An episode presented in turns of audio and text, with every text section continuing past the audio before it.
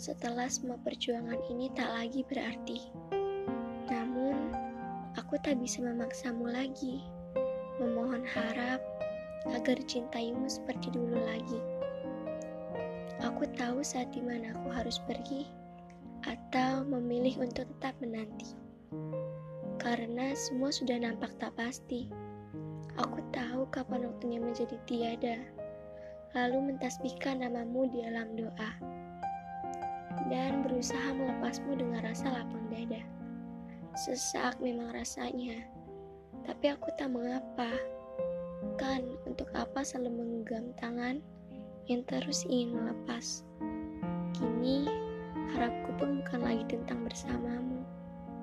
Namun, lebih mementingkan diri ini yang lelah akan dihianati, diasingkan, bahkan tak dianggap ada saat kita bersama.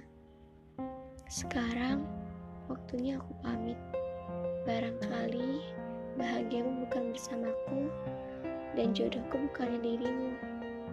Semoga pamitku ini bisa membuatmu paham cara menghargai orang lain